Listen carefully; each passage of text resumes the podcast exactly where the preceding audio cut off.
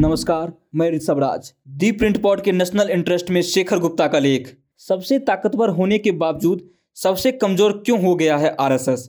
शेखर गुप्ता लिखते हैं, राष्ट्रीय स्वयंसेवक संघ के जितने भी सर संचालक हुए, वे नियमित जीवन जीने के लिए नहीं, बल्कि नियंत्रित सार्वजनिक बयान देने के लिए जाने जाते रहे हैं। इसलिए राजनीतिक माहौल पर नज़र रखने वाले लोग विजयादशमी के दिन उनके सालाना उद्बोधन का इंतज़ार करते हैं, जिसे अमेरिकी राष्ट्रपति के भाषण state of the union speech के जैसा माना जाता है। वर्तमान सर संचालक मोहन मधुकर राव भागवत खामोशी की इस परंपरा को तोड़ते नज़र आते हैं। वे गाहे बगाहे अटपटे बयान देते रहते हैं, लेकिन शब्दों को तौलकर बोलते दिखाई देते हैं। खासकर जब जब उनकी तुलना उनके पूर्ववर्ती के एस हेगड़े से की जाती है, जो सुर्खियों की तलाश करने वाले के चहेते थे। भागवत उनके जैसे तो नहीं हैं, मगर वे भी सुर्खियों के लिए मसाला देते रहते हैं। इस हफ़्ते आरएसएस के मुखपत्र जने और ऑर्गेनाइजर को दिए अपने इंटरव्यू में भागपत्र ने यही किया था। आखिरकार कहा भी जा सकता है कि वो एक ऐसे माहौल में सरसंचालक बने हैं, जैसा आरएसएस के सौ साल के इतिहास में कभी नहीं था। आरएसएस की स्थापना 27 सितंबर 1925 को हुई थी। 2014 तक के 90 साल में आरएसएस हमेशा सुरक्षा घेरे में रहा। तत्कालीन सरकारों के साथ उनके संबंध टकराव वाले रहे। समाज में उसने स्वीकार किए जाने और राजनीति में अपनी प्रासंगिकता तलाशने की जद्दोजहद लगातार की है। आज आरएसएस न केवल सत्ता का एक हिस्सा है, बल्कि उसका मूल आधार है। पाँच जन को दिए इंटरव्यू में शुरू में ही भागवत ने इसे स्वीकार किया है।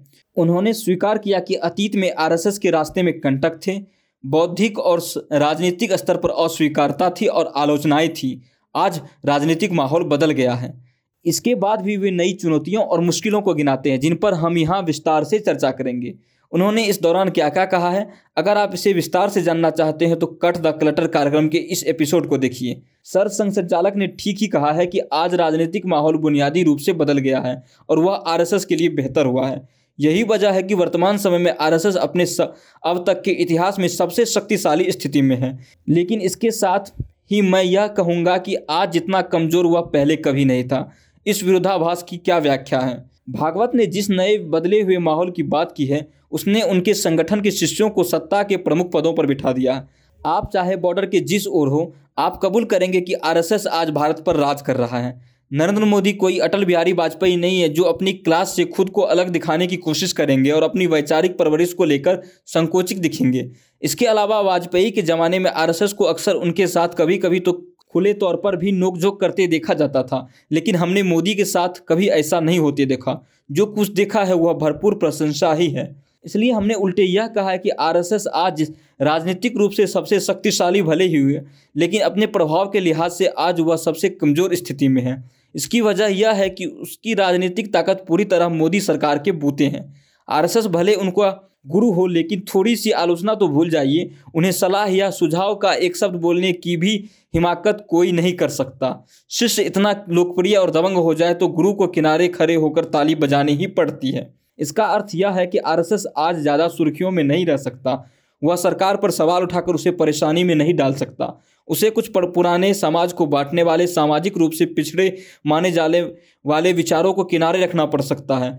उस पर सत्ता का एक भला साथी बनने की ज़िम्मेदारी आ गई है। सत्ता में नशा तो है, मगर मज़ा कम है। सर्वशक्तिमान आरएसएस को आज उन मुद्दों पर समझौता करना पड़ रहा है, जो उसका वैचारिक आधार है।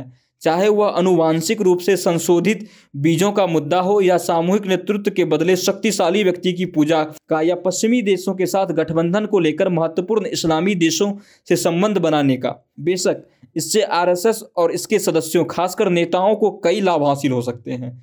यहाँ पर हमें उन चुनौतियों और मुश्किलों को फिर से याद आती है, जिनका ज़िक्र सर संचालक ने पाँच जन को दिए इंटरव्यू में किया है। पहली चुनौती है कि खबर देने वाली मीडिया। भागवत ने कहा कि अब हम उस स्थिति में है कि मीडिया से बात कर सके और हमें करनी भी चाहिए। यह हमें अच्छा लगता है, लेकिन हम उसके जुनून में नहीं फंसना और ना ही उसका बंदी बनना। इस तरह जब हम रेलवे स्टेशन पर पहुँचते हैं तो लोग हमारा स्वागत करने आते हैं। यह हमें अच्छा लगता है, लेकिन हमें इसके मुँह में नहीं पड़ना। हमारे लोग आज सत्ता के ऊँचे पदों पर बैठे हैं और कभी कभी वे ऐसी बात कह देते हैं या ऐसे काम कर सकते हैं जिससे हमारा संगठन बदनाम हो सकता है। इसका कुछ दोष हमें स्वीकार करना पड़ेगा, क्योंकि ये लोग आखिर हमारे यहाँ से ही गए हैं। इतना तो चलता ही है। बावजूद इसके कुछ मुश्किलें सामने आती हैं। नौ दशकों तक विद्रोही के रूप में रहने के बाद आरएसएस के सामने आज सबसे बड़ी चुनौती सत्ता तंत्र के मूल आधार के रूप में अपनी नई भूमिका निभाने की है। औपचारिक सत्ता की बंदिशों में एक यह भी है कि आपको अपने प्रमुख वैचारिक मुद्दों पर अपनी आवाज़ को दबाना पड़ता है या अपने विचार को बहुत बारीकी से रखना पड़ता है, जैसा कि भागवत ने अपने इंटरव्यू में किया है। हालाँकि यह उतना आसान नहीं है जितना लगता है। अगर आपने इतने दशकों में एक चिर विद्रोही हिंदुओं को प्रताड़ना से बचाने का बीरा उठाने वाले संगठन की भूमिका में अपना इतिहास, अपनी साख बनाई है, अपनी लोकप्रियता अर्जित की है तो आप इस सबसे खुद को अलग कैसे कर सकते हैं? और अलग होकर आप जाएँगे कहाँ? मुसलमानों और ईसाइयों के बारे में विचारों जैसे अधिक गूढ़ मुद्दों की तुलना में दूसरे सामाजिक मुद्दों की टोह लेना आसान है। भागवत ने सामाजिक मुद्दों पर साफ़ नज़रिया पेश किया है। उदाहरण के तौर पर ट्रांसजेंडरों को के अधिकारों के मसलों पर उन्होंने आरएसएस का नया रुख स्पष्ट किया है।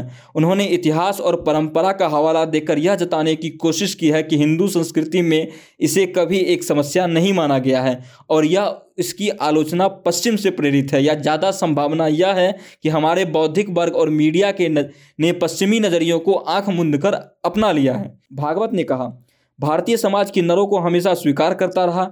उनके अपने अलग देवी देवता रहे हैं। ट्रांसजेंडरों के बारे में भागवत ने महाभारत का हवाला देते हुए कहा कि जरासंघ की सेना में हंस और डिम्भक नाम के दो सेनापति ट्रांसजेंडर थे।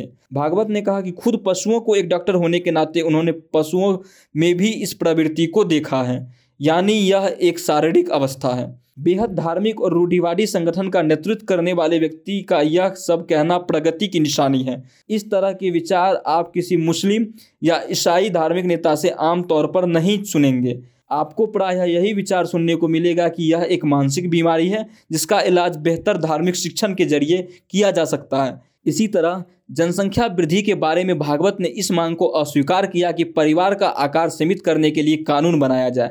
उन्होंने कहा कि ज़ोर ज़बरदस्ती से नहीं, बल्कि शिक्षा से ही काम बनेगा। यह बयान भी प्रगति की निशानी है। इसके बाद कुछ दुविधाएँ उन पर हावी हो जाती है। जैसा कि आप उम्मीद कर सकते हैं, मुसलमानों के मसले पर आरएसएस की दुविधाएँ हावी हो जाती है। बावजूद इससे कि वह ऐसी सत्ता में है, भागवत ने कहा कि आबादी जन्मदर के कारण नहीं बढ़ रही है। जो भी हो, जनसंख्या असंतुलन बड़ी समस्या है। एक बार फिर उन्होंने दक्षिणी सूडान, पाकिस्तान और पूर्वी तिमोर का उदाहरण देते हुए कहा कि ये देश इसलिए बने क्योंकि किसी एक आस्था के लोगों की आबादी बहुत बढ़ गई। विजयादशमी पर अपने दिए गए भाषण में उन्होंने सूडान और पूर्वी तिमोर के साथ कोसोवो का भी नाम लिया था। यानी समस्या आबादी नहीं, बल्कि असंतुलन है। इस असंतुलन के लिए कौन जिम्मेदार है? भागवत ने कहा कि समस्या जन्मदर नहीं, बल्कि धर्म परिवर्तन और घुसपैठ है। इसका अर्थ यह है कि समस्या ईसाई और मुसलमान है।